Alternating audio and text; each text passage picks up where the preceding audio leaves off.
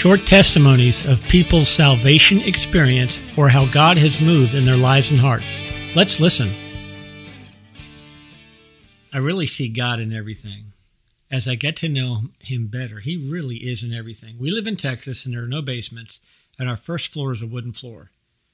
You can imagine what an undetected rain leak would do to a wooden floor in a quick amount of time.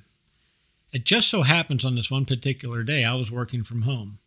That's something a lot of businesses in the world do lately, but not for me. I'm usually in the office every day, except for this one particular day. We live in a fairly new home, about 12 years old, so I have not expected anything to leak during a rain. Until this particular day, nothing had leaked. My wife is in our study working on crafting, and she kept feeling like she was getting wet.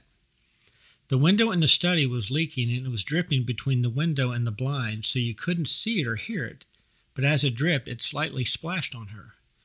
The water was starting to accumulate on the floor behind some shelves in a filing cabinet.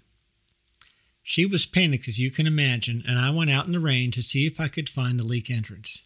I did see that there was a gap in the mortar above the window. That must be it. The rain was a passing cloud of about 20 minutes, which gave me time to seal the gap. Again, it just so happened I happened to have a fresh tube of caulk, a step ladder, and I quickly filled the gap and sealed the leak entrance. The rain held off for a few hours, allowing the caulk to dry, and the leak path was stopped, proven by the continued rain that afternoon.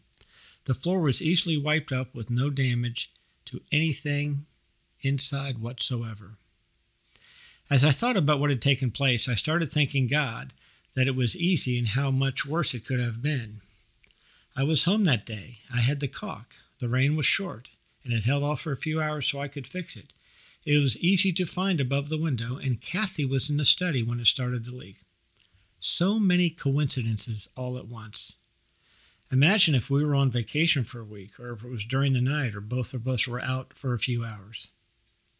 We all know life happens. It rains, mortar gaps, we all have places to be, but God can put it all together at the right time for you. As you start realizing Him in everything you see, you will even see that the trees are reaching up to Him.